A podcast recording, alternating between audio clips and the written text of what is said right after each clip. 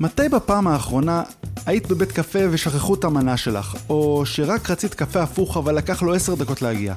שממש רצית את הסלט הזה בלי פלפלים והמלצר אמר שאי אפשר. יש לנו יחסים אינטנסיביים בבתי קפה, עבודה, דייטים, אוכל או סתם אספרסו לקחת לפני שנכנסים לפגישה. אז היום באיך אני יכול לעזור, אנחנו נדבר עם אסף ברית, הבעלים והמנהל הבלתי מעורער של קפה התחתית בתל אביב. התחלנו עם דיון על שירות בבתי קפה ומצאנו את עצמנו דנים על החוזה הלא כתוב של כל עסק. לא רק מה הלקוחות מצפים מנותני השירות, אלא גם על מה נותני השירות מצפים מהלקוחות. נדבר איתו על קפה ואוכל ושירות, נשמע ממנו איך בונים צוות, למה הוא מעדיף לקבל לעבודה חבר'ה בלי ניסיון ואיך מתחזקים מקום שמרגיש כמו בית לכולם, ללקוחות ולעובדים. ננסה להבין ביחד מתי הלקוח צודק ומתי לא, למה הוא לא עושה ריפיל ולמה אי אפשר להשיג אצלו קפה עם חלב שיבולת שועל, שאני אישית מאוד אוהב. כמובן שאם למדתם ואפילו נהניתם להקשיב, אל תשכחו לעשות subscribe ולהמליץ לחברים וחברות. אנחנו נמצאים בכל הפלטפורמות הרלוונטיות. בואו נתחיל. אתם מאזינים ל"איך אני יכול לעזור", הפודקאסט שחוקר את עולם השירות עם גל זלזניה. שלום אסף. שלום שלום. מה שלומך? אני בסדר גמור.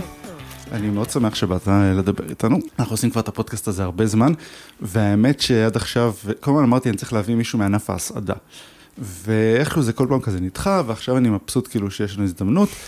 אה, אנחנו נתמקד כמובן יותר בבתי קפה, אני מעריך, אבל אה, העקרונות הם, אני מנחש, חלקית עוברים בין הסוגים. מה, מבחינת מסעדות, בתי קפה? כן. עיקרון השירות הוא מאוד דומה, כל מקום עם הניואנסים שלו, אבל אתה גם יודע מה אתה לא רוצה לעשות, שאחרים עושים, אבל זה באותו, זה באותו תחום, זה לגמרי נגזר משם. איך אתה, איך אתה בעצם עושה את ההבדלה בין בית קפה למסעדה? כי אם אתה מגיש אוכל, לגמרי, אני מגיש המון אוכל, אני חושב שאני גם נתפס אצל הרבה מאוד uh, לקוחות כמסעדה. Uh, אנחנו במסעדה, אנחנו יוצאים מסעדת התחתית, זה טרמינולוגיה שקיימת, אני, אני לא מתקן, אבל אני בתפיסה שלי יודע מי אני, מה אני, מה, איך אני עושה, דבר, דבר ראשון, עניין, עניין השירות הוא מאוד מאוד מהותי בדבר הזה. עניין המאוד הבלתי פורמליות. אין אצלי מלצרית שבאה, שלום, אני דנה, אני המלצרית שלכם ואלה הספיישלים שלנו היום, וכל בעיה תפנו אליי. אין, אין לנו אזורים, אין לנו ספיישלים, וזה מאוד לא השפה של, של מה שאנחנו רוצים לשדר, דבר של השידור, משהו מאוד, משהו בלתי פורמלי, משהו מאוד ביתי ואירוח ביתי. אה, אני ניגש לשולחנות בלי דף ועט. או בלי טאבלט, כל המקום, אני, אני, אני דורש מהמלצרים שלי להסתכל בעיניים של הלקוח, כמו שאתה מארח בבית שלך.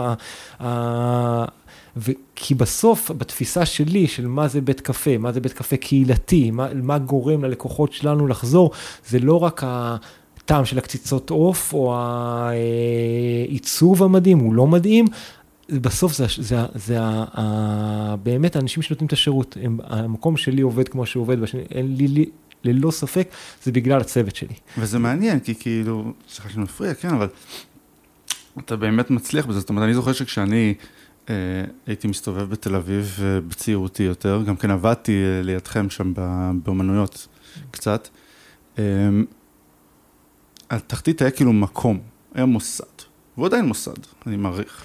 אני לא יודע מה ההגדרה של מוסד, אני חושב שאנחנו בהחלט מקום שעובד בווליום גבוה במשך הרבה מאוד שנים. אנחנו קיימים 18 שנה, גדלנו וגדלנו וגדלנו, אבל בעצם כבר הרבה שנים אנחנו בגודל הנוכחי. אה, אנחנו, אני לא נכנס להגדרות מוסד, לא מוסד, אני כן חושב שאנחנו שומרים על איזשהו רמה מאוד, משתדלים, שגם מצליחים לשמור על רמה מאוד מאוד גבוהה, ובאמת קודם כל מבחינת שירות, מבחינת אה, ניקיון, מבחינת איך שהמקום מנוהל, מבחינת זה שיש הכל תמיד, שזה משהו שאני מאוד לא אוהב במקומות אחרים, של להגיע וחצי תפריט לא קיים. אבל זה מעצבן נכון, ממש. זה מאוד מעצבן, אני חושב שזה חוסר מקצועיות יותר מהכל, זה... אה, אה, אנשים רוצים לדעת לאן הם מגיעים ומה הם יקבלו, בעיקר בתי קפה, אני לא עכשיו מ... לא יודע, רושפלד, אין לו מסעדה היום, אבל לא משנה, אה, יובל בן אריה, שמגיעים ויש ספיישלים, כי הוא היום בדיוק שקר כלשהו היה בשוק ומצא את הדג הזה, וזה הדג של העונה, והוא עושה, אנשים לא באים אליו בשביל זה, אנשים באים, שניצל, שניצל פירה זה אחלה מנה אצלי, אבל אנשים רוצים לדעת לקבל את מה שהם אוהבים ומכירים. ואפילו שאני מכניס מנות חדשות, כמו שהכנסתי עכשיו נקניקיות מדהימות, כי מצאתי ספק נקניקיות מדהים. עכשיו זה כבר מנה שהיא מאוד מאוד שגורה, ואני אדאג שתמיד זה יהיה, כי אנשים רוצים, וזה חלק משירות. חלק משירות זה שתמיד יהיה לך הכל. אבל זה גם כן, אתה יודע משהו, אני, אני כן אקח את זה למקום של מוסד, כי ההגדרה שלי למוסד, יכולים לקרוא לזה מוסד, מושג, אבל זה מקום שאנשים יודעים שקיים, שקיים הרבה זמן, אנשים חוזרים לשם הרבה, ואתה יודע מה אתה תקבל, יש בזה משהו, זה, אני חושב שזו הגדרה של מוסד. אני, אגיד לך למה אני לא אוהב את ההגדרה של מוסד. כן. במוסד יש משהו שאתה אומר את זה, ואז אתה אומר, אוקיי, יש פה כוח אנרציה, אתה כבר מוסד. לא משנה מה תעשה, אתה תמשיך לעבוד, כי אתה כבר, אתה כבר התחתית. ואני חושב שזה דבר, זו הטעות הכי גדולה של מקומות שנחשבים למוסדות, פית, למה הם מפסיקים. אין כוח אנרציה בתחום הזה מבחינתי, ובגלל זה ההגדרה של מוסד, זה יכול להיות, היום אני מקום, אני מקום פופולרי, אני מקום מוכר, אני מקום שאנשים יודעים שהוא קיים, אנשים, אבל בסוף אנחנו כל יום קמים ונלחמים לעשות את העבודה הכי טובה שיש, ושאתה... לא חושב שאתה ניסית להקטין, אבל יש משהו מקטין בזה שאומרים לך, אתה כבר כזה. אני לא כזה, אני כל יום דואג להיות כזה. תשמע, יש את העניין של, הרי ההבדל בין מקצוען למישהו עם כישרון, בוא נגיד לזה, אני לא יודע אם כישרון זו מילה נכונה, זה לעשות משהו ואז להמשיך לעשות אותו. זאת אומרת, זה, מה שאתה אומר זה, זה דבר שהוא הכי קשה, זאת אומרת, זה, זה נורא קל, אה, אנחנו מדברים על זה בשירות, שכאילו זה נחמד מאוד שפעם אחת אתה בא ונחמד למישהו, יופי, כולנו יודעים להיות נחמדים ספציפית, אבל להפוך את זה לשיטה, ולהפוך את זה למשהו שאתה עובד עליו כל יום, כדי שכמו שאמרת, הרמה לא תרד, יהיה איזשהי סטנדרט שאנשים באים ויודעים למה לצפות, ואני לא אומר את זה כדבר רע, אני חושב שזה דבר לא, לא, מאוד זה, קשה. זה, זה, אני- זה עבודה מאוד מאוד קשה, אני מסכים, אני, את האחרון שצריך לשכנע, זה עבודה, זה העבודה הכי קשה, לדאוג כל מה שיקרה, עכשיו זה כבר, בעיקר בעסק, אתה יודע, יש עסקים של one man show, שזה הבן אדם, ויודעים, אתה יודע, אפילו, אתה יודע, הסביך של... שלא אה, עובד. שלא עובד, הוא שם, זה הצגה, זה, זה הצגה, אבל הוא שם, הוא, מי שאוהב אוהב, מי שלא אוהב לא אוהב, אבל זה תמיד תלוי בו. אני היום מקום שיש לי 50 עובדים. אני מנהל מפעל קטן, יש לי גם המון back office ויש לי להיות מאחור ויש לי באמת המון, אני לא, אני לא הפרצוף של העסק שלי כל יום ויום מבחינת זה שאני, אני כן חושב שאני הפרצוף של העסק שלי, אבל זה שניגש ללקוח, אני צריך להעביר את התפיסת עולם הזאתי לעוד 50 אנשים. ולא תמיד זה קל, ולא תמיד אתה, יש לך את האפשרות ל... זה לא איזושהי סיירת מובחרת בצבא שיש לך את כל העולם כדי למיין, לא. זה, יש תקופות שיותר קשות ל- למצוא צוות מאוד מאוד איכותי. אני חושב שתמיד יש לנו צוות מאוד מאוד אנושי וטוב, אבל, אבל זה עבודה, ועבודה בסוף זה לגרום להם להעביר את ה-DNA הזה שאתה, שלך הוא נורא ברור. להם הוא לא תמיד ברור, זה עוד מקום. אני מראיין אה, עובדים שאומרים לי, אה, אני שואל אותם איפה אתה עובד עכשיו, אבל אני עובד בזה וזה, אני אומר, אוקיי, למה אתה עוזב? אחלה מקום, אני יודע כמה טיפים אתם עושים, אחלה בוס, כאילו באמת אחלה בעלים. אני כבר חצי שנה שם, מיציתי. וה, וההתנגשות הזאתי, מה זה חצי שנה מיצית? חצי שנה אצלי אתה אין לך מושג עוד איפה אתה נמצא. כי אתה עוד לא מכיר את הלקוחות, ואתה עוד לא מכיר, זה נשמע המון זמן, אז, ולא תמיד זה מתאים לכל אחד, ויש פה בעיקר לדור כמו היום, שזה דור אינסטנט, שבאמת הכל עכשיו, עכשיו, עכשיו, עכשיו, עכשיו, אין שום תהליך, אין שום דרך. לעשות בעצם את ה... לגרום להם להעביר את ה-DNA ולתפוס את הדבר הזה כמקצוע וכעבודה, וזה לא משנה אם אתה במאי או חולם להיות מוזיקאי, או זה לא משנה מה אתה מחוץ, שאתה אתה אצלי בעסק, הציפייה זה שאתה תהיה מקצוען ומקצועי בצורה הכי טובה שיש. דבר ראשון זה העניין איך אתה ניגש ללקוחות. היום אני אספר סיפור על היום. היום מלצרית הייתה בהפסקה. כן. וחיפשה מישהי, סיימה לאכול והלכה לעשן סיגריה ועברה באמצע המקום כדי לבקש אה, למצוא אה, מצית. עכשיו, לקוחות מכירים אותה. ואז מישהו אמר לה, את יכולה להביא לי חשבון, והיא הסתכלה עליו, אני לא, אני בהפסקה. הייתי ליד. וזה דברים שהם אה, קו אדום. תפסתי אותה בצד והסברתי לה. הסברתי לה למה בחיים היא לא תענה ככה ללקוח. שהיא פה, את מייצגת את המקום, את מייצגת את התחתית. את, את, את, סבבה שאת בהפסקה, יש הרבה דרכים היו לענות, לנפנף אותו, להגיד לו שאני בהפסקה ושימצא עכשיו מלצרית אחרת, זה, זה הדבר האחרון שאתה תעשי פה. אתה את יכולה להגיד לו, אה, סליחה, אני בהפסקה, אבל אני מיד דואגת שמישהו יבוא אליך. יש אלף דרכים, את יכולה גם להגיד לו סבבה, ואז לבוא אליי ולהגיד שבע, חוץ- שבע ביקשו חשבון. להגיד ללקוח, אני בהפסקה ולהמשיך ללכת, זה לא להבין מה התפקיד שלך במקום. איך, איך, רגע, אצלכם יש מערכת? לא, המנהל. כי זה אני פשוט לא מבין. זה אולי אתה יכול, אתה אולי אין לך מערכת, אבל כאילו, הקטע הזה של מערכות של לא לתת לך שום דבר שהוא לא קשור למער... לתפקיד שלהם כמארחת, גומר אותי. זה הדבר שהכי מרגיז אותי. המה, התפקיד של המארחת הוא גומר אותך או... לא, ה... אתה מכיר את זה שאתה מגיע למקום ויש מארחת, ואז אתה כזה, היא מביאה אותך למקום, ואז אתה כזה רואה אותה הולכת, אתה לא זוכר שיהיה מארחת. תגיד, אפשר, תפריט? לא, זה, אבל אני- זה אני אסביר לך למה אין אצלי אזורים. אין אצלי אזורים כי הדבר שאני לא סובל, שאני יושב על הבר באיזה בית קפה או מסעדה או בר ואני, והברמן עסוק, יש לו עכשיו, אה, הוא מוציא, הוא מוציא גם אה, קוקטיילים או שתייה גם לשאר הלקוחות של בוא ה... נסביר מה זה אזורים רק, מי שלא יודע. רוב המסעדות עובדות בעניין של אזורים, מחלקים את המסעדה או את הבית קפה לחוץ, חלל פנים, אה, אצלנו נקרא את זה למשל אצלנו, אוקיי?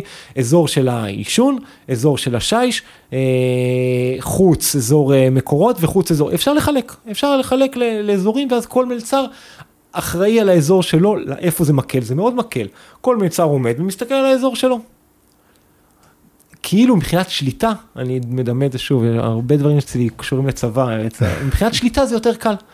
מבחינת שליטה זה כמו שהפכו עכשיו את כל הסיירות לגדס"רים. הרבה יותר קל לשלוט על גוף אחד שהוא... אבל מבחינת תפיסה שלי, של אחריות העובד, זה מתנגש. כי אני לא רוצה שאף אחד יבוא אל, לעובד שלי, ולא משנה אם הוא הוא לא באזור שלו או כן באזור שלו, והוא יגיד לו, אני כבר, אני, שנייה, אתה, אתה על הבר, אז הברמן צריך לשרת אותך, או אתה זה, אני אקרא למלצרית שלך. מה זאת אומרת? אותו דבר לגבי תפקיד המארחת, שאני לא מצליח להבין אותו במקומות, בעיקר לא בתי קפה, אני מבין אותו במסעדות, שיש, ב, שיש עכשיו, בעיקר במקום כמו שלנו, שאין הזמנות מקום מראש. אין הזמנות מקום מראש, למה צריך מארחת? נכון. כדי מה? כדי לעשות שער לזה? בסדר, אנחנו יודעים לנהל את זה. אבל זה שוב, זה חוזר לעניין הבלתי פורמליות שאני מנסה לשדר. המק, המקום שלי הוא מאוד מאוד, אנחנו מאוד דואגים להיות משהו מאוד אנושי, בלתי פורמלי ולא לא מתאמץ מהמקום הכי מתאמץ שיש, אבל מאוד לא מתאמץ באמת. בסוף, ב... אנחנו יודעים לנהל את זה, יודעים לעשות את זה. עכשיו, יש לקוחות שבאים בצהריים, נגיד היום, הנה שוב, אחת לקוחה אמרה לא אני לא מבין, אני לא מבינה איך את התפיסה שלך. איך אתה לא אומר ללפטופיסט שיושב לך על שולחן של ארבעה לקום? אנחנו שולחן של ארבעה, אני אכניס לך הרבה יותר כסף. עכשיו, תפיסת העולם שלי כל כך רחוקה ממה שהיא אמרה. כן. ש... אבל שוב, זה הכל מתכנס להבין מי אתה ומה אתה, ובסוף אני אפנה הכל, אני מקום קהילתי, אני לא קורא לזה בית או משפחה, כי אני לא אוהב את המושגים, אבל אני מקום קהילתי שאנשים יודעים שהם תמיד יהיו וולקאם, ולא משנה אם הם ישבו על אה, אספרסו של 11 שקל, או באו לדפוק ארוחה עם אה, שלושה בקבוקי יין, זה לא משנה, היחס שלי אליהם יהיה אותו יחס, והציפייה שלי מהעובדים שלי, ו... ופה הקושי שוב, שאני חוזר אותו דבר, זה לגרום להם גם, הציפייה שלי מהעובדים לתת אותו יחס, בדיוק כמו שאני תופס הדבר הזה, אני חושב שאני מצליח. כי זה עניין של תמריצים, גם כן, לא, נכון? אין תמריצים אצלי. יש טיפ. יש טיפים, אבל בסוף הם רואים את התמונה הכוללת, והם יודעים שזה, ובסוף הם גם סומכים עליי. אני חושב שזה משהו מאוד חשוב. אם הייתי כל היום מזגזג, וכל היום משנה נהלים, וכל היום משנה את צורת חלוקת הטיפים, וכל היום uh, מתעסק במי עשה מה, האמון בי היה יורד, וככה, היום גם כשאני מקבל החלטות, שהן לפעמים החלטות שהן כאילו על פני השטח הן לא מובנות להם, למה אני ככה ולמה אני ככה ולמה, איך הגעתי לזה. צוות ותיק כבר יש לו אמון, צוות צעיר הוא בא, אם, אם אתה עכשיו בכל, אני אגיד נגיד ברמנים שמתחילים אצלי ואחרי שבוע אומרים לי, שמע, יש לי משהו שאולי ייעל. אני אומר, חבר, אתה לא נראה לי במקום הנכון. כאילו וואלה, אני במקום 18 שנה, יש הדרך שלי, אני יודע שהיא לא תמיד קלה לי עיכול, אבל ככה אנחנו עובדים. זה, אתה, זה שלך אין כוח לשים את הצלחת, לה, כי, כי עבדת במקומות שעד היום שמת את הכוס בלי צלחת והמלצר היה שם את הצלחת, סבבה, פה אנחנו עובדים אחרת, זה לא, זה לא עכשיו, שה-DNA שלך נורא, אני חוזר לתחילת השאלה, ה-DNA שלי מאוד ברור לי מי אנחנו, אני חושב שה-DNA הזה גם גרם לנו לעבור את הקורונה כמו שעברנו, ולא ניסינו להמציא את עצמנו מחדש. אחד הדברים שלא סבלתי, שאמרו לי, תמציא את עצמך מחדש, בזמן הקורונה. כן. לא יכולתי לסבול את המשפט הזה, אני יודע מי אני. ידעתי גם איך לעבור את הקורונה. אז לא הפכתי למעדניה ולא מיתגתי ולא הפכתי למכולת, כמו שהמון מקומות, שוב, אני יכול להבין את הרציונל. אני ידעתי, גם מול השותפים שלי, שהיה תקופה של לחץ מאוד גדול. ברגע שאתה יודע מי אתה ומה ה-DNA שלך, ומה, ואתה עושה תוכנית עסקית, ושוב, זה חוזר, חוזר למקצועיות ומקצוענות, ש, שבמסעדנות יש מעט מאוד. יש מעט מאוד, הם, לטוב ולרע, לי זה לטובתי, כי אני חושב שהמון מקומות זה דרימרים שפותחים מקום, שבטוחים שאיזה כיף יהיה להם לארח את החברים שלהם, ושיש להם, יוכלו לספר שיש להם בית קפה או בר או מסעדה, אבל אחרי, בסוף הם לא, בחיים לא ניהלו ואין להם מושג איך מנהלים עובדים ואיך מתנהגים מול, מול צוות ומול uh, טבחים ש, ומול שוטפי כלים ואיך... אתה מדבר כאילו, אתה הרי לא התחלת בהתחלה בתחתית, אתה לא התחלת לפני 18 שנה שם, נכון? 17. 17 שנה התחלת שם? אני 2006. 2006. כי אני זוכר שקראתי שבעצם אתה אה, לא מההתחלה היית מהבעלים שם, נכון? לא, אני הגעתי אחרי שמש, מקום היה שנה, מקום פצפון, אה, בלי מטבח בכלל, אוכל חם מגיע בשני וחמישי מבחורה בשם רותי.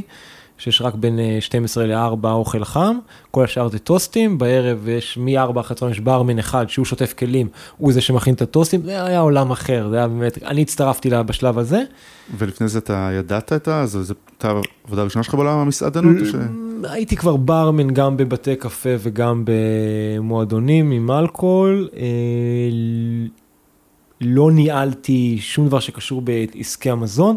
בצבא הייתי מפקד של חיילים, אז כן, אני חושב שבסוף זה, זה גן, זה, יש לי את זה, אני אוהב את זה, זה מה שאני אוהב, היה לי ברור גם שאני אעבוד עם אנשים, אבל לא היה לי מושג בעולם המסעדנות, אני למדתי הכל תוך כדי תנועה. ו... אבל גם גדלתי עם התחתית, זה לא שפתחתי, גדלתי באמת, גדלנו ביחד. שזה מעניין, כי אתה לפני שנייה דיברת על הדרימרים האלה שפותחים, אני חושב, האמת שבדיוק דיברת על זה לפני איזה יומיים, איזה מישהו ש... הבעיה בניסיון זה שאתה יודע למה אתה נכנס אז אתה לא נכנס. נכון, אני היום עם תיאוריה, אני, אני היום ממליץ לכל מי שרוצה להוריד מישהו מ, מלפתוח מקום שבו לדבר איתי. אני אדאג שהוא לא ירצה לפתוח.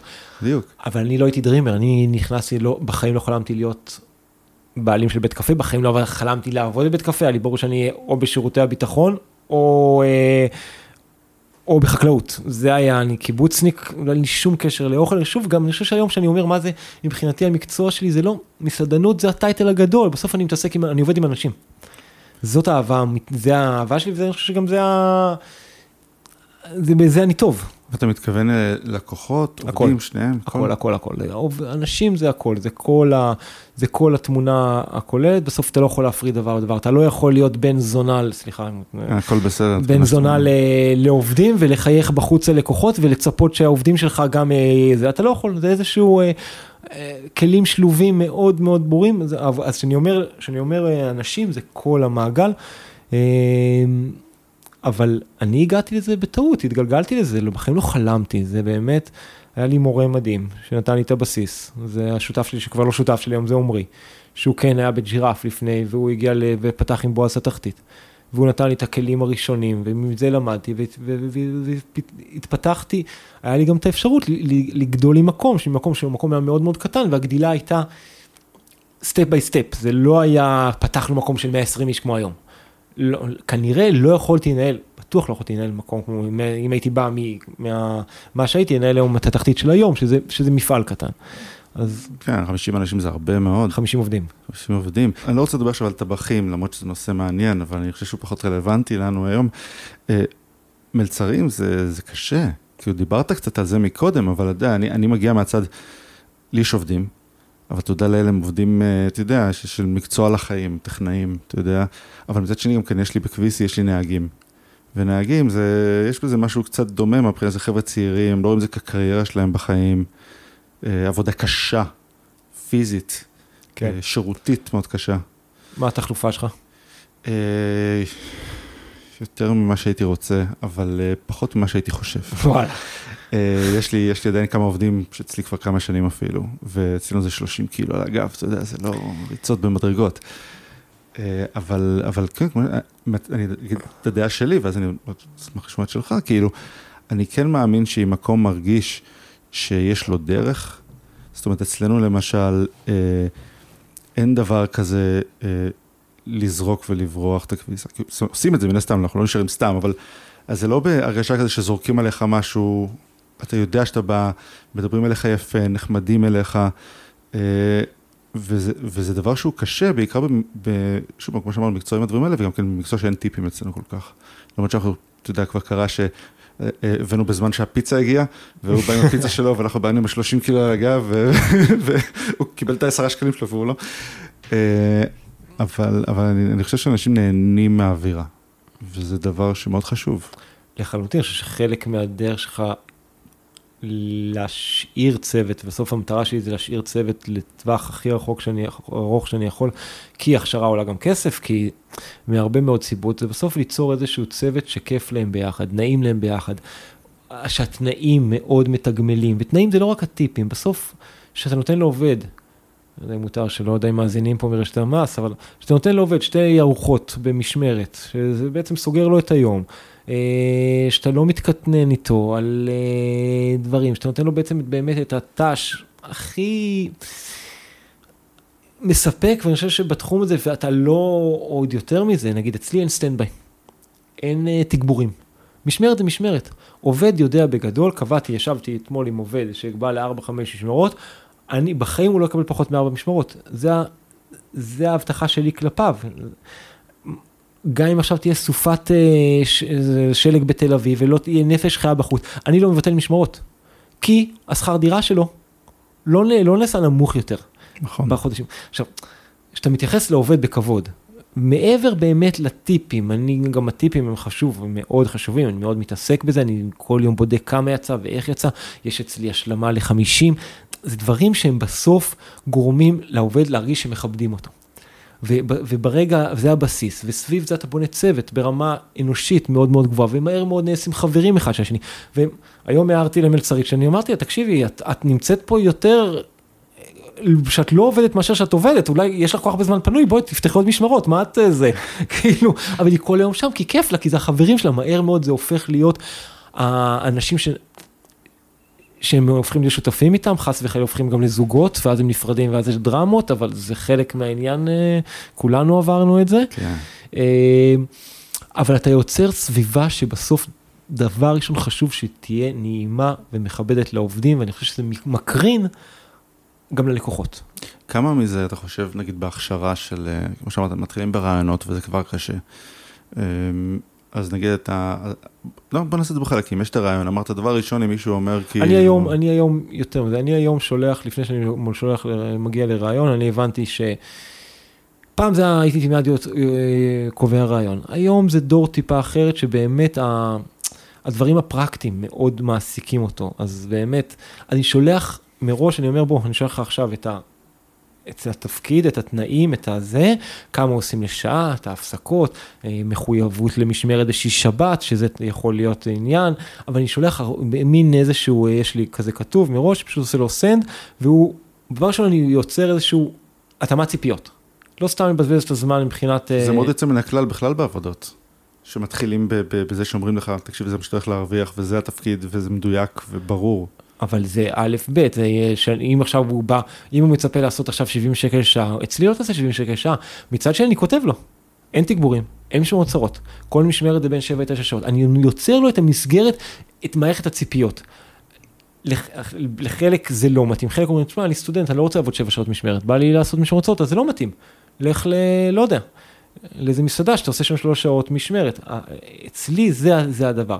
או חלק מבחינת כסף, אתה, אתה בעצם עושה איזשהו מיון ראשוני. ואתה גם, אתה מהר מאוד רק בתגובות, אני מריח את זה כבר היום בתגובות, אם זה בן אדם שבא לו לעבוד או שבא לו לעשות איזשהו סיבוב ועושה טובה לאבא שלו, שאבא שלו מכריח אותו ללכת לעבוד. ואז יש את הרעיון עבודה. שברעיון עבודה שוב, אני בעיקר מתרשם מהבן אדם. אני בעיקר גם מציג לו את מעבר, את התפיסה, את תפיסת השירות. אבל בעיקר זה איזושהי התרשמות, אני, אני היום, אני לא אגיד שאני לא טועה. אין לי הפתעות. גם עובדים, יש כאלה עובדים שאני מקבל שאני יודע.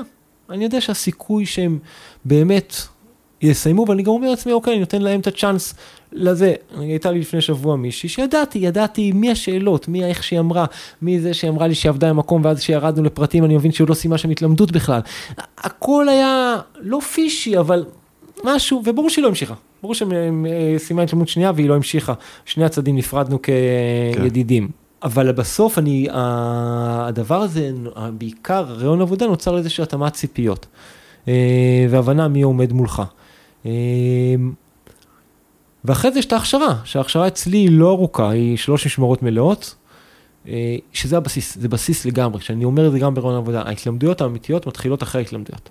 אז באמת מתחילים לטעות, אז מתקנים, אז פתאום נעמדים, עומדים מול הלחץ, הפיקים שלנו הם רצחניים בצהריים, ושישי שבת גם הערב מאוד עמוס, העבודה היא מאוד מאוד קשה, מאוד פיזית, תחת לחץ, זה הרבה מאוד uh, צלצולים, ולשבע uh, רוצה משהו, ובגלל שאין אזורים, שוב, שזה עושה עושה עניין, זה גם חלק מהטריד, חלק, חלק אומרים שהתחתית זה מקום מאוד רועש ולא יכולים כבר לשמוע אותי צועק קפה, אבל זה חלק מה, מהמקום.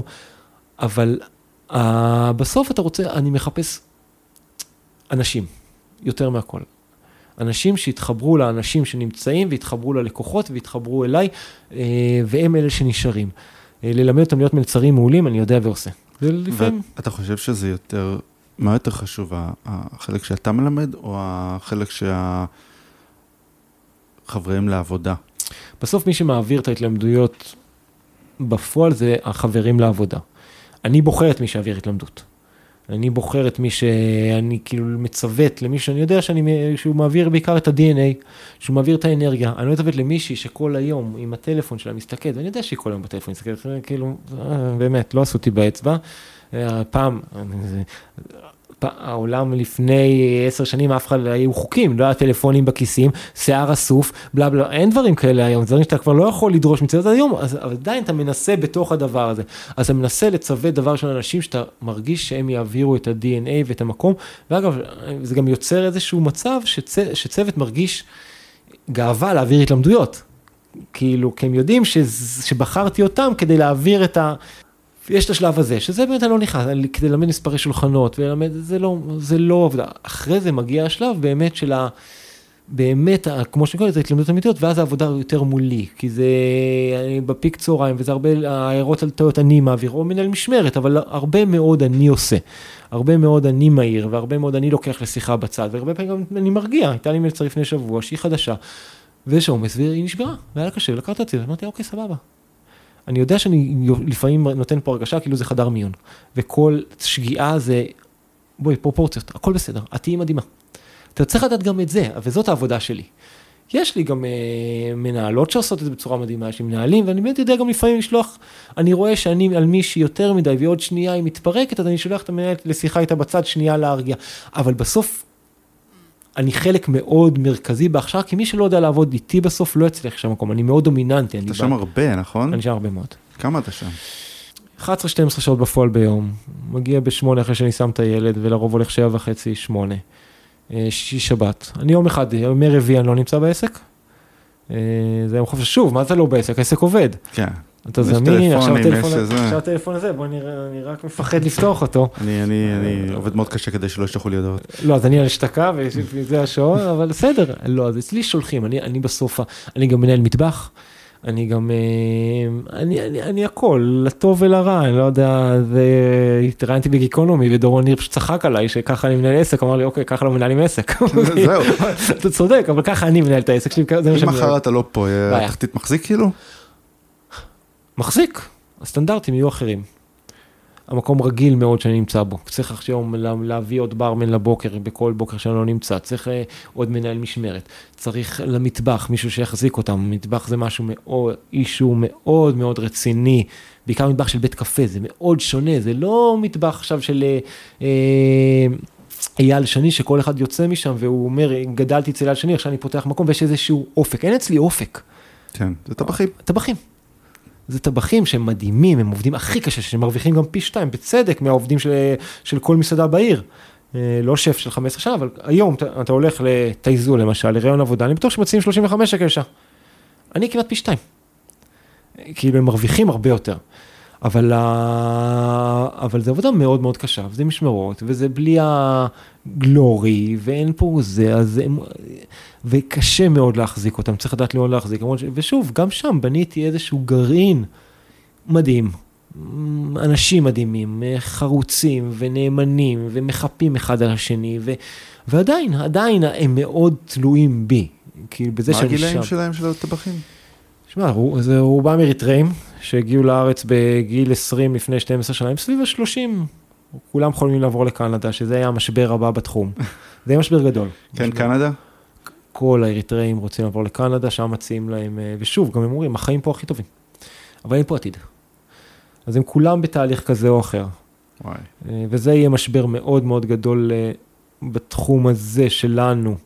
כי הם תופסים היום, עם, אה, שוב, כמו חול, אני לא יכול להכליל, גם פה יש כאלה ויש כאלה, אבל הצוות שלי צוות מדהים, זה אנשים מדהימים, זה, וזה יהיה, זה יהיה משבר, זה, אבל, אבל סביב ה-30.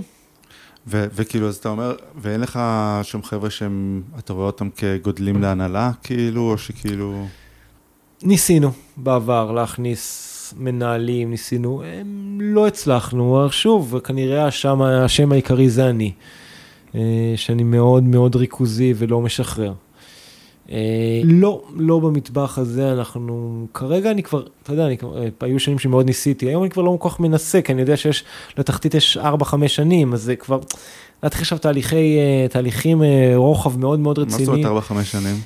אנחנו נמצאים בבניין מקורות, מתחת בניין מקורות, ובניין מקורות בעצם הולך להריסה. הוא כבר נמכר, יש כבר יזם, כבר יש תוכנית, והזמן שמשוער זה 4-5 שנים. אז לא, יהיה- אז בעצם עכשיו לעשות איזה שינויים גדולים, אז אנחנו בעצם, שוב, עבודה מאוד קשה יום-יום, אבל אפילו הבת זוג שלי כבר לא משגעת אותי בו, איך, מה- איך אתה רואה את החיים שלך, ו... כי, כי בסדר, אני כבר לא ילד, אבל בסוף, זה לא שעכשיו, וזה הדיון שקיים, כי, כי בשלב מסוים, אוקיי, מה, איך, אתה לא, אתה, אתה לא תגדל עכשיו את הילד שלך כל החיים בלי להיות איתו בשבתות. עוד שנייה הוא חושב שהוא יהיה מסי, ועוד שנייה הוא יהיה במשחקים בשבתות. מי ייקח אותו? אני לא לוקח אותו לשבתות למשחקים שהוא יהיה ב, בליגה. היום אין את הדיון הזה, זה כאילו, זה- יש הרבה, על ווליום הרבה יותר, הרבה פחות גבוה, כי, כי ברור לכולנו שאנחנו, יש לנו זמן נתון, השעון חול התהפך כבר, ואנחנו נמשיך as is כנראה עד אה, יום האחרון. ואז מה? אלוהים יודע. לא החלטת? מוקדם מדי להחליט. אני בן אדם שחושב ש... אני בחיים לא חלמתי. לא חלמתי. לא חלמתי להיות מסעדן, לא חלמתי, כאילו מאוד רציתי לעשות שירות משמעותי בצבא, אבל לא היה לי איזשהו... החיים אה, תמיד, תמיד עשיתי הכי טוב שאני יכול, והחיים הסתדרו, אז אני גם, גם מאמין שבקטע הזה החיים אה, הסתדרו, ואני חושב שאני אדם שאני אצא עם רזומה לא קטן, ואני לא דואג. אין, אין, אין איזשהו, המה- הדיבור הרציני זה איפה, זה פחות המה. אה, אוקיי. אתה מתכוון בארץ או בצפון או או מה? מה? בצפון, אני מכברי במקור, מקיבוץ בצפון, אה, אז יש. עכשיו זה, אבל יש, הבת זוג היא אנגליה בכלל, אז יש, אה, הכל, הכל פתוח, ואני חושב שזה הדבר הכי טוב שקרה לי, שהחליטו בשבילי. האמת שכן, יש משהו, זה כיף שמחליטים בשבילך. בסופו של דבר. כן, זו החלטה מאוד גדולה, כי לא היינו סוגרים את התחתית. התחתית זה עסק, ספינה מאוד גדולה, טובה, עם כל, אנחנו לא נושא, ניכנס פה לנושא הרווחיות, כי זה פחות מעניין כאן, אבל זה נושא הרווחיות הוא נושא מאוד עדין במסעדנות ומאוד uh, מורכב. עדיין, תחתית זה עסק טוב.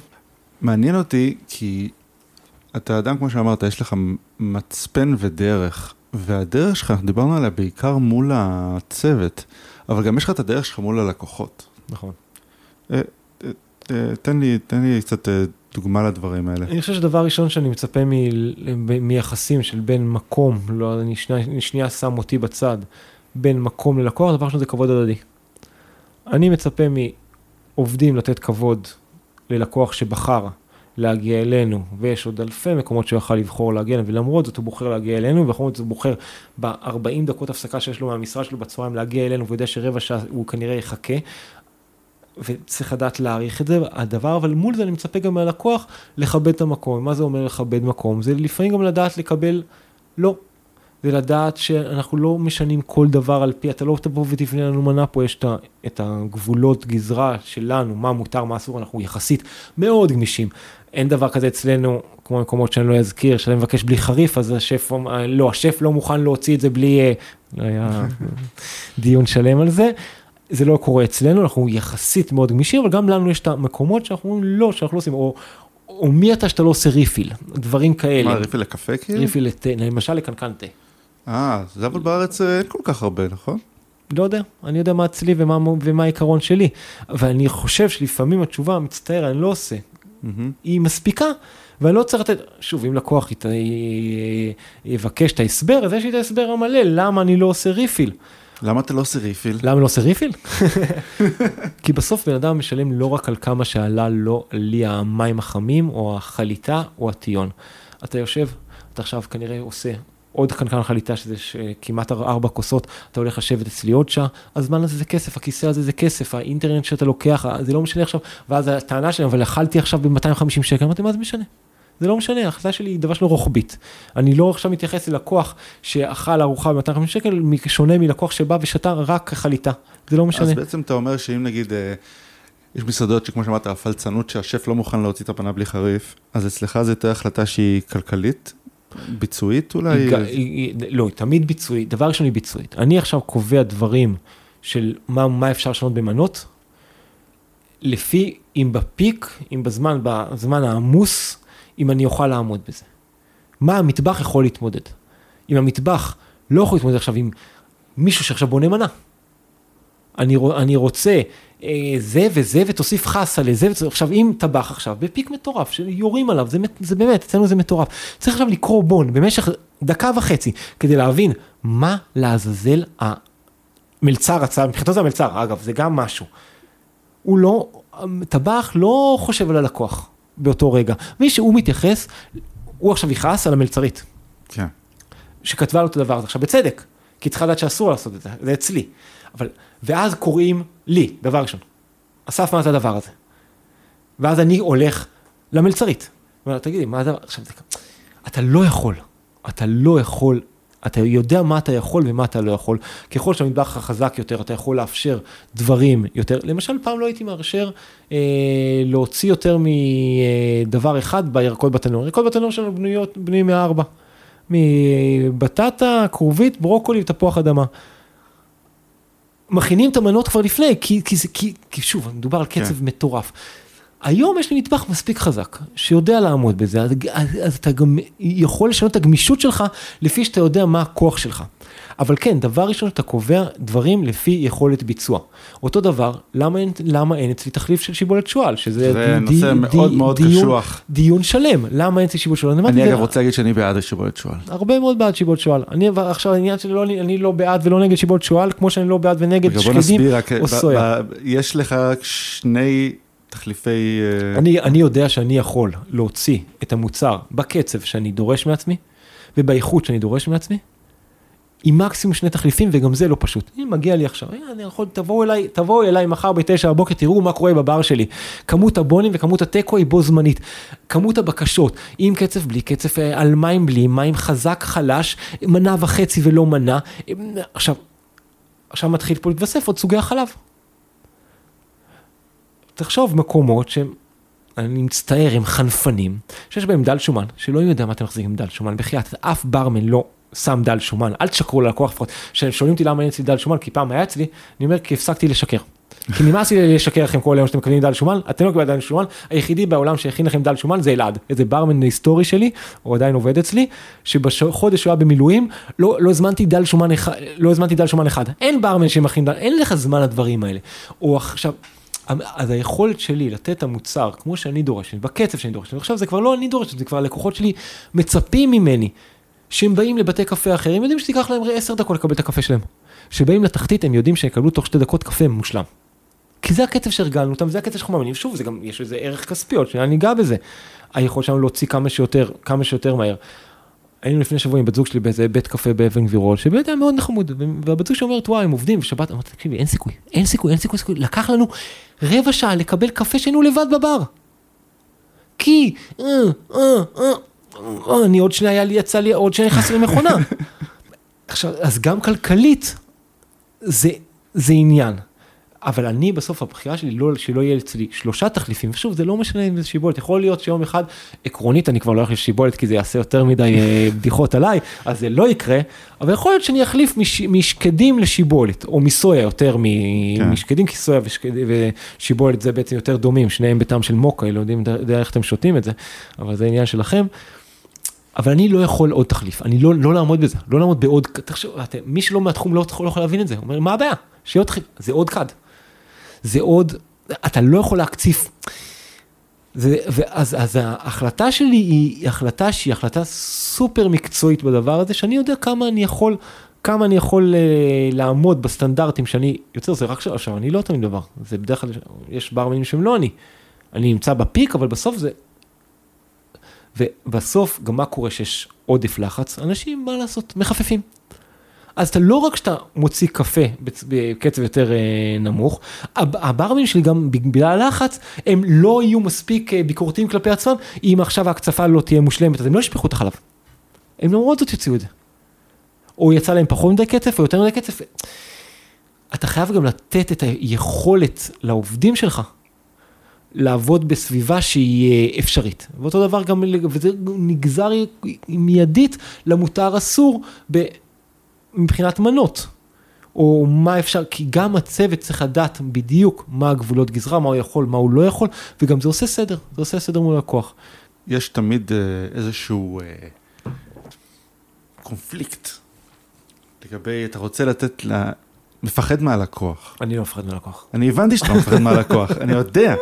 וזה זה מעניין אותי, כי, כי, כי הרבה פעמים עשיתי דברים שהלקוח לא רוצה, אוקיי? בוא, זה לא שאני רץ אחרי הלקוחות שלי, מה שהם רוצים אני עושה להם, אבל זה כן איזשהו מקום שאתה אומר לעצמך, אוקיי, בוא נראה כמה אני יכול לדחוף את זה יותר, האם אני דוחף יותר מדי את הלקוח, וזה נראה שיש פה סוג של, כלקוח גם, שאני יודע דברים שמעצבנים אותי, אז אני, זה נראה שיש איזושהי מערכת יחסים ספציפית מאוד בין הלקוחות של התחתית לצוות של התחתית. זאת אומרת, שוב, אנחנו חוזרים לעניין הזה שאתה לא אוהב של המוסד, אבל אה, לקוחות חוזרים, נקרא לזה לקוחות חוזרים. לגמרי, הזכות, שוב, בוא שנייה נשים פה סוגריים. זכות הקיום היחידה שלי, ושל מסעדה בכלל, של בית קפה שכונ... קהילתי, שכונתי, ספציפית, זה לקוח שפעם באה שהוא יחליט לצאת, להוציא את הכסף שאין לו, הוא יבחר לבוא אליי. בלי לדעת למה, אם זה בגלל שהקפה היה לו מעולה, אם בגלל שבאמת אה, המלצרית הייתה נורא נחמדה אליו, או כי אה, לא משנה מה, הוא לא יודע, אני יודע, אני יודע בדיוק למה הוא יחזור אליי. אני יודע שנתתי לו בסוף איזשהו סך אה, שירות ומוצר, שזה הכל ביחד. שגורם לו בפעם הבאה לבוא ולחזור לתחתית, וזאת זכות הקיום היחידה שלי. ושוב, שוב, אני, בגלל זה אני שנייה עושה, שם פה סוגריים, הלקוח הדבר הכי חשוב, אין לי זכות קיום בלי לקוח. ועדיין, אני, מאיפה שאני בא, אני חושב שאני יודע לראות את התמונה בצורה מספיק רחבה, אני יודע לבנות מנות בצורה מספיק נכונה, אני יודע מתי להגיד לא לקוח, מתי לשים את הגבולות, מתי להגיד לו חבר, הטוסט הזה לא שרוף. זה שאתה רוצה את זה בבית שלך טיפה יותר שחום ממה ש... או פחות, עכשיו אתה תעמוד ליד הטוסטר ותוציא, אז טוסטר ככה יוצא. זה טוסט לא שרוף, אם זה היה שרוף, תאמין לי, אני הראשון שהיה זורק את זה לפח. עכשיו לקוח הזה שבא אליי אומר, תקשיב, העלבת אותי. אמרתי, סבבה, אבל אני, אני מצטער שהעלבתי אותך, זו לא הייתה הכוונה. אני, ואני, ואני, ואני אמרתי לו גם, זה סיפור, הכל זה סיפור, ברור סיפור לי, אמיתי. זה מישהו יותר ספציפי. אני אמרתי לו, תקשיב, אני הייתי מצפה ממך, אתה אומר לי, אני לקוח קבוע שלך, מגיע זה, אמרתי, נכון, הייתי מצפה ממך, בכלל לא לבוא אליי ההערה הזאת. ביום שישי בפיק מטורף, ושוב, זה לא שרוף, לא, לא, בואו לא ניכנס לעניין הזה, אם זה שרוף מנחה, זה קצת עשוי יותר ממה שאתה דמיינת. עכשיו, זה המשולש האחרון היה גם. איפה שלושת האחרון, משלושים האחרים? הם לא היו שרופים, זה אותו, זה אותו טוסטר, זה אותו כן, טוסט כן. בדיוק, אין פה... עכשיו, אני הפסדתי לקוח, הוא כנראה לא יחזור לתחתית הלקוח הזה. כן. אבל יש פה משהו מבחינתי תפיסתית ומערכתית. עכשיו מה אני גם בא, אוקיי, מה אני בא עכשיו לטבחים באמצע זה, אמרתי, את- מראה להם את הטוסטר, אתה- עכשיו אני אשב ליד הטוסטר ויראה בדיוק את המידת עשייה, זה לא מתאים למקום שלי ול, ולציפייה שלי מלקוח, גם ל- מתי, אתה באמת בא ואומר, אני מחזיר מנה. אתה לא מחזיר מנה כי דמיינתי אותה אחרת. מצטער, זה לא סיבה. אתה לא תחזיר מנה. אני לא אערבב לך את הסלט טונה במ- במטבח. למה? כי, דבר ראשון, טבחים, אני, זה מה שהם יודעים שהם לא עושים, אנחנו לא עושים. דבר שני, בנראות של המנה, המנה תצא כמו גוש של... כן. אני לא עושה את זה. אומר, אבל, זה, אבל אתה גורם לי לעבוד. זה גורם לך לעבוד? כאילו, מצטער, זה שאתה רגיל, הרי רובם לא אוכלים, אבל זה לא משנה. אצלי לא תקבל את המנה ככה, למרות שאתה רוצה את המנה ככה, וככה דמיינת אותה. ופה יש פה איזה גזירת תפריט, שגם כשאתה בונה תפריט, וגם כשאתה כותב תפריט, אני לא יודע כמה אתה בטוויטר, אבל מישהו... אני שמעתי את העניין עם הגאודה, אתה עם מתכוון. הגאודה. זה, זה, אתה צריך לספר, כי אנשים לא יודעים על מה זה. מישהו יחסית מפורסם, עם הרבה, לא יודע כמה אתם בטוויטר כולכם, אבל 14 אלף עוקבים בטוויטר זה נחשב הרבה, עשה, עשה איזשהו פוסט שחלק תפסו אותו כהלצה, הוא לא התלוצץ בכלל, מי של... באמת? לא התלוצץ ב- זה בכלום. נראה כמו בדיחה. לא, לא, זה לא הייתה בדיחה. זה היה אמיתי. כתב כאילו על ה... בטוסטים שלנו יש אה, את הטוס גאודה הראשון, שזה הכי בסיסי, ואז יש פירוט של עגבניות ו... ובשאר הטוסטים זה נגיד מוצרלה, אז הכותרת זה מוצרלה, ואז אני מפרט מה יש בתוך הטוסט. כל הבסיס של הטוסטים זה גאודה, אז תמיד אני מפרט שיש גאודה. עכשיו למה אני מפרט? עכשיו זה, שהוא עושה את זה, זה נראה כאילו הגחיך אותנו איך שאנחנו כותבים תפריט. אבל בסוף כשאתה בונה תפריט, אתה מנסה לה, להקטין את ה... למינימום את ההפתעות. לקוח צריך לדעת מה הוא יקבל. עכשיו, אני לא אכתוב גאודה, אוקיי? אני אכתוב למעלה, מישהו אמר לי, תכתוב בכותרת למעלה, זה יראה יותר הגיוני. אף אחד לא קורא, לא קורא את הכותרת למעלה. כשאתה בוחר מנה, אתה מסתכל על המנה עצמה. אנחנו יודעים את זה, אני רואה את זה במנות החמות שלי, שלמעלה רשום התוספות, אין לקוח חדש שלא מגיע לתכלית ושואל, כתוב לו, אה, חזה עוף עם תוספת לבחירה, אף אחד שכתוב לו תוספת לבחירה. הוא לא מרים לבד את העיניים למעלה, שורה וחצי כדי לראות תוספות. הוא שאל את המלצר מה התוספות. נכון.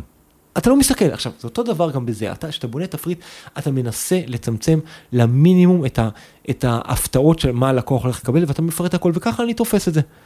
עכשיו, זה, בגלל זה, גם הסברתי את זה שם. אז חלק הם בחרו להמשיך להגחיך את זה, זה לא, זה לא מעניין אותי, היה לי גם דיון אישי איתו אחרי זה ב-DM, אבל בסדר, הוא אמר את מה שהוא חושב, סבבה. אבל אתה, אתה כ, כבעל מקום עושה את המינימום, את המקסימום כדי, כדי ליצור את המינימום טעויות, כי בסוף מנה חוזרת זה כסף.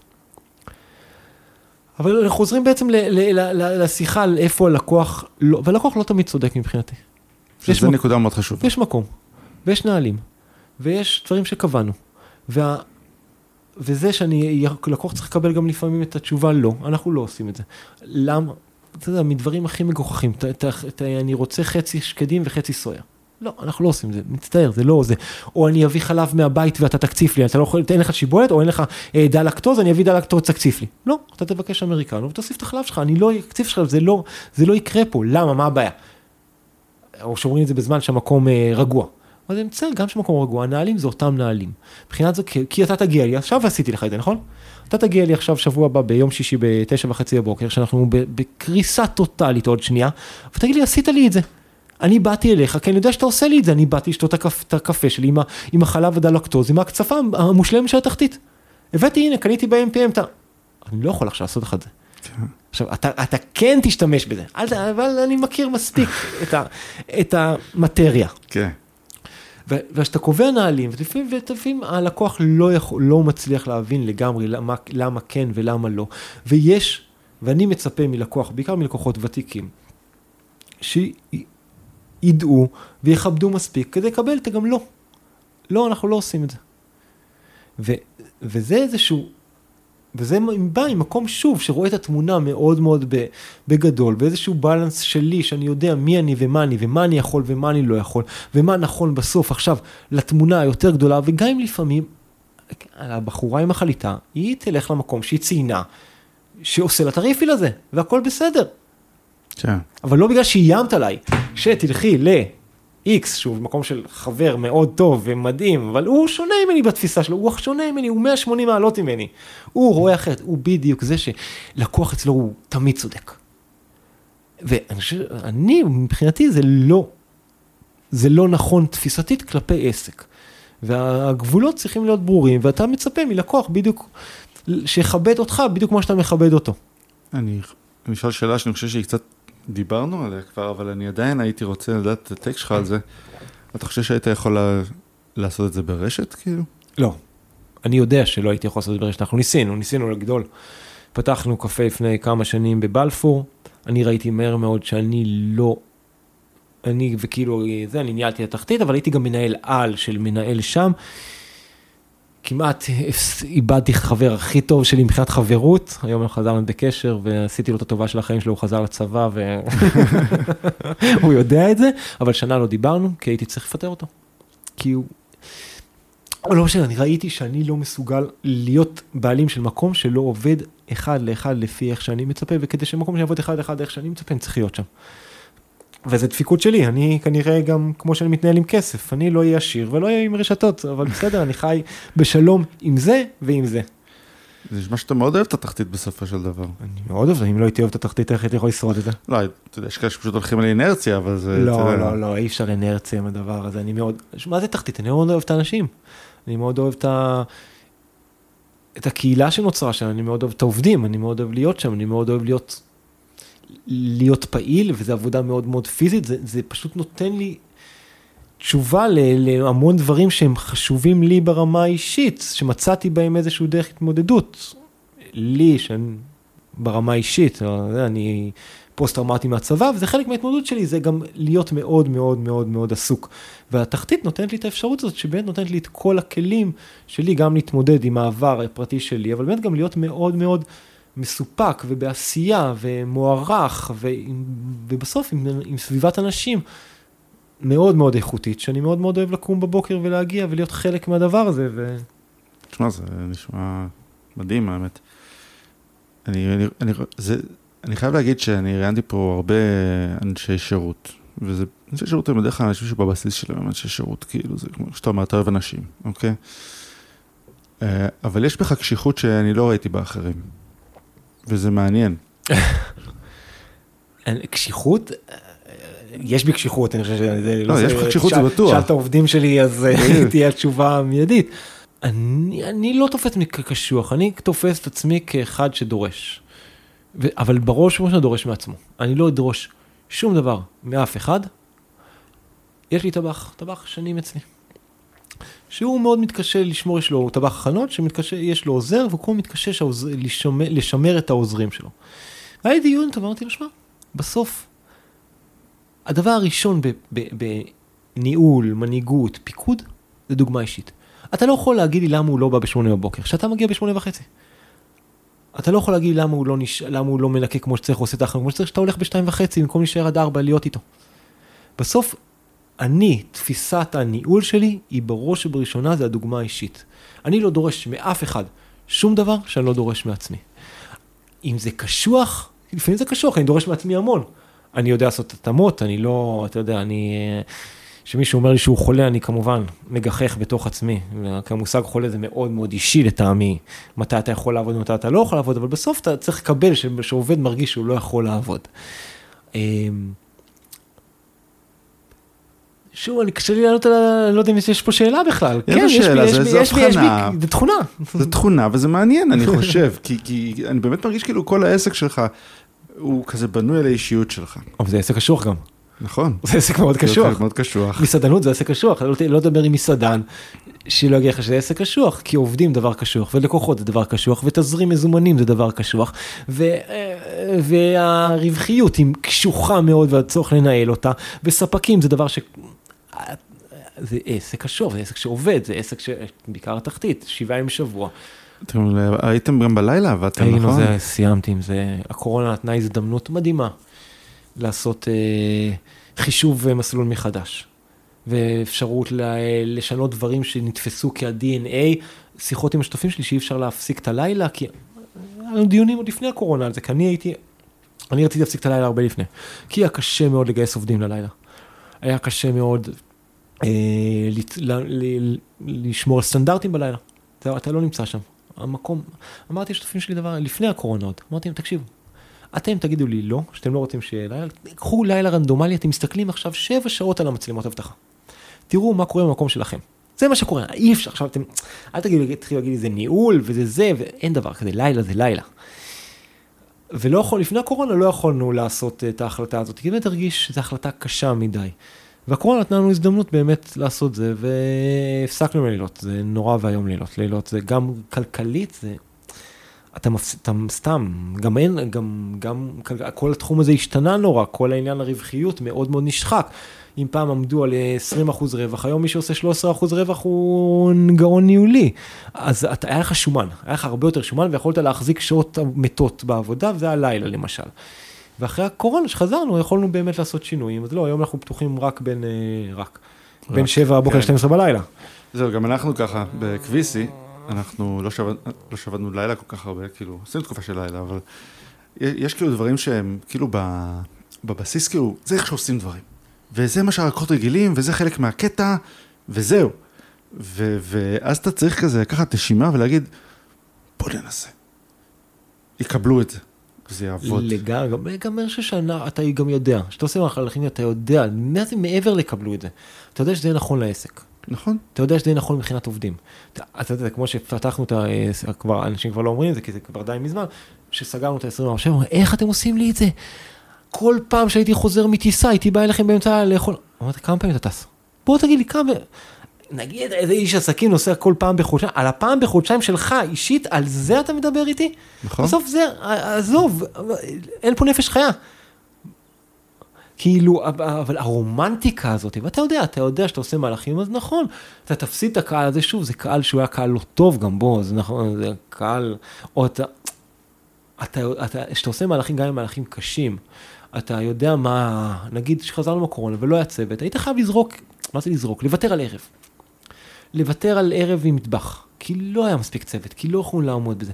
אז אתה יודע מה הערב, עכשיו, ברור שזה יבאס את התחת. אנשים שהיו רגילים לבוא בשישי בערב לזה, אבל, אבל אתה יודע שכדי להפעיל את העסק אתה חייב לוותר על זה, אז שוב, זה לא תמיד נכון כלפי הלקוח, אבל לפעמים ההחלטות הן הרבה יותר נכונות כלפי העסק. וההחלטה היא נכונה כלפי העסק, בסוף זה נכון גם כלפי הלקוח, בלונגרן, בתפיסה שלי. אתה צודק במאה אחוז, אני, אני חושב שזה ממש נכון. אני, קוראים לסוף, אבל אני, אני באמת רוצה לקבל את הטייק שלך על טיפים. מתי לתת, מתי לא לתת. דבר ראשון, אני חושב, אני לא יודע מי, שוב, אסף ליברמן העלה איזשהו אה, ציוץ שלו על, על טיפים ותייג אותי. תמיד יש טיפ, כן, אבל לא נכון, זה נכון, זה דיון, יש, זה תמיד, דיון, תמיד, זה דיון, תמיד. דיון מאוד מאוד ארוך, ניסיתי לגעת בזה גם באיזשהו, שאני הסברתי על... אה, אה, על עובדים באיזה מסגרת ציוצים שלי. בסוף יש פה מנהג שהשתרש. עכשיו, ברומת נגד רומאי, זו, זה המנהג היום, זה מה שהשתרש פה, זה מה שקיים, אתה יכול לאהוב את זה, יכול לא לאהוב את זה, זאת המציאות. היום העובדים, ואני לא מסתיר את זה, אני אומר את זה ב, ב, ב, שחור על גבי לבן. היום בסיס השכר של המלצרים זה טיפים. אני אפתח פה סוגריים, אני אומר, בסוף אתה קיבלת שירות לא טוב, אתה לגמרי רשאי לא להשאיר טיפ לגמרי, אני אומר, מה זה רשאי? ברור שאתה רשאי, זה לא, לא כן, אני קובע, אבל אתה, ברמה, ברמה התפיסתית, כן. זה ברור שזה עניין של, אתה יכול לקבוע אם אתה רוצה להשאיר 10 אחוז, 12 אחוז, 15 אחוז, אתה יכול גם להכניס שאתה לא משאיר לבד, אבל כן צריך לדעת שבסוף זה השכר של המלצר. אם אתה כעסת עליי כי לא הסכמתי לתת לך ריפיל, אל תפגע במלצר. כן. מאיך שאני תופס את זה, אם המלצר היה אצלך שמוק שלא חייך והרגשת שהוא עושה לך טובה שהוא נמצא שם וזרק לך את זה על השולחן כאילו זה פריסבי, אל תשאיר טיפ. אני אשמח גם אם תקום ותגיד לי, שמע, אסף, בחרתי לא להשאיר טיפ היום כי השירות היה באמת מתחת לכל ביקורת ואני אשמח על הביקורת הזאת. אבל בסוף יש פה מנהג שהוא משורה שאם תחליטו שאתם רוצים לשנות את זה, צריך לדעת, התפריט יעלה ב-15%. אין מה לעשות. היום חלק מזה שהמחירים, ועדיין המחירים הם באסטרונומיים, כאילו קשה בכלל לדמיין את זה, אבל בסוף, בסוף אתם משאירים 12% טיפ, בסוף אם אני, אני צריך לשלם עכשיו, לשנות את כל שיטת התשלום, העלות עובד שלי תהיה עלות הרבה יותר גבוהה, התפריט צריך לעלות רוחבית ב-15%. עכשיו, לי, תפיסתית, זה לא באמת משנה, אני כן אוהב את התרבות של הטיפים, אני חושב שזה בסוף זה תרבות של באמת לתת, להגיד תודה. וזה משורש, וזה נעים, וזה יפה, ולקוחות, לקוחות שמרגישים שנתנו להם שירות מדהים, ייתנו 20 אחוז טוב, לקוחות שהרגישו שהשירות בינוני ורגיל, ייתנו 10 אחוז, בצהריים היום הממוצע הוא 12, כי זה מה שמקובל, וזה מה שההייטקיסטים משאירים, וזה בסדר. אבל זה מה שמשורש, אי אפשר, אי אפשר לבוא, זה כמו שמדברים איתי על לינה משותפת שהייתי חלק ממנה, זה מה שהיה. כן. רוצים לשנות את זה? צריך לשנות את זה. אהבתי, אהבתי את זה שזה הגיע מלינה משותפת לטיפים. כן, בסוף יש פה דברים שזה מציאות, אני לא כועס על ההורים שלי ששמו אותי בבית ילדים, כי זה היה הנוהג. היום הנוהג ומה שזה זה טיפים. רוצים להחליט שאין טיפים, כמו הרבה מאוד מקומות באירופה, השינוי יהיה רוחבי, וכן, אבל בסוף זה יתבטא במחירים. גם ככה המחירים פה גבוהים, אני חושב שגם לאנשים יותר נעים לראות שמנה עולה 70 שקל ולא לחשוב מראש שהיא עולה 80 שקל. אם זה, זה בסוף זה אותו דבר. אה, אני ככה רגיל, ככה אני אוהב, אני חושב שלעובדים. יחליט לשנות שוב, טיפים זה שיטת היום השכר, אי אפשר להתכחש לזה, אי אפשר להתחבא מאחורי זה. אה, הדמגוגיה להגיד לי, אז אתה לא משלם כלום לעובד שלך, זה, זה דמגוגיה בשקל. בסוף, אני משלם לו, אני דואג שהכל קורה, אני דואג שהמקום נראה כמו שקורה, אני דואג שיש מספיק צוות, אני דואג שהשירות, אני דואג שלאורך זמן, אני דואג שהוא בסוף יוצא עם איקס כסף יום אחרי יום אחרי יום ויכול לשלם את השכר דירה שלו. מצטער, זה אני דואג לזה. אז להגיד לו שאתם משלמים, זה לא אתם משלמים. אני דואג שתמיד יהיה תקומים, נחזור לתחילת השיחה, שיש את הכל, שהטבחים תמיד נמצאים, אתם לא יודעים אם טבח חולה או לא טבח חולה. בסוף, אם אני לא הייתי דואג לעסק שלי כמו שצריך, גם לא היה שיר, גם האוכל לא יוצא כמו שצריך, הקפה לא יוצא, יוצא כמו שצריך. בסוף, הייתם משאיר, לא הייתם משאירים טיפ, ובסוף אתם לא הייתם משאירים טיפ, היו לא, עובדים טובים לא היו מגיעים, אלא זה איזשהו גלגל. אבל בסוף זה איזשהו דאגה שלי כבעל עסק, אז היא, הדמגוגיה להגיד אתה לא משלם, זה דמגוגיה. אבל כן, זו שיטה שאין ספק שהיא... שזה דיון שאפשר לנהל ואין לי שום בעיה לנהל אותו, אני מאוד שלם עם הדרך ואני גם אהיה שלם אם הדרך תשתנה, אבל כן, יהיה לזה מחיר וחשוב לדעת לזה. ושוב, אף בעל מסעדה לא, לא נוסע בפרארי או בעל, אה, אנחנו לא, אף אחד לא נעשה מאוד עשיר מהתחום הזה, אנחנו, הרווחיות זה נושא אחר לגמרי, הרווחיות בתחום הזה היא... על הפנים. על הפנים, היא קשה, קשה. היא קשה. אתה יודע, תמיד השאלה זה כזה, אתה יודע, הבעיה שאני תמיד מרגיש קמצן כשנותן טיפ. לא שוב, מה אני נותן? נותן, אתה יודע, פעם זה 10 אחוז היה סבבה, ואז היה 12, עכשיו זה 15 וכזה. אז היום, אז אני, אז אני אפשט את זה. היום הממוצע לשירות רגיל לגמרי, היום הממוצע הוא 12, הוא ירד, הוא היה 15, מאחרי הקורונה הוא ירד, המצב הכלכלי זה, שת, היום הממוצע הוא 12. אני חושב שזה, שזה צריך להיות הבסיס, אתה מרגיש שקיבלת שירות רגיל וטוב, ושוב, מוערך, כי המלצרים עובדים מאוד מאוד קשה, וחשוב לדעת, זה עובדים מאוד מאוד מאוד קשה, זו עבודה מאוד קשה. אה, אז 12 אחוז זה הבסיס. אה, הרגש שהשירות לא היה טוב, שירות לא היה, אז אתה יכול או לתת בכלל, או לתת 10 אה, אחוז שזה מקובל לגמרי, או להגיד משהו באמירה מאוד בוטה, לתת 5 אחוז, זה הכי כאילו, זה יותר, זה יותר גרוע מלא לתת. זה, וואלה. זה להגיד, סבבה, אני עושה את זה כי זה לא, לא מגיע לך אגורה. וואו. זה הכי, זה, או שהשירות היה באמת מעולה, וזה, והמקום, והכל היה כיף, אז רובם ייתנו 15. אני, ואצלנו אני חושב שאתה רואה בערב שנותנים הרבה יותר 15, יש לקוחות של 20, יש לקוחות של 17 היום זה מספר, יש לקוחות של 13 שאני לא יודע מה זה ישתרש שם, אה, שוב, 13 זה כזה לא 15 אבל 12. תרגישו נעים עם מה שאתם נותנים, אה, אבל כן חשוב לדעת שזאת העבודה שלהם, וזה הבסיס לשכר שלהם, אי אפשר להתחבא מאחורי זה, לא תחנכו את המקום דרך זה שתפגעו בעובד. זה חשוב. זה חשוב מאוד. תודה רבה, אסף. תודה רבה. יש עוד משהו שהיית רוצה להגיד שלא שאלתי? לא, אני רק מפחד לפתוח את הטלפון שלי. תודה רבה. תודה רבה. תודה לאסף ברית. על ההפקה שלנו את אלעזר סלוטקי, על המוזיקה המעולה עידו מימון, ואת הוידאו עורך אמיר בוקסבאום. אגב, אם נהניתם מהפרק, אל תשכחו לדרג אותנו באפליקציית הפודקאסטים שלכם. וכמובן לעשות subscribe ולספר לאנשים שאתם חושבים שיכולים להפיק ממנו תועלת. בהצלחה.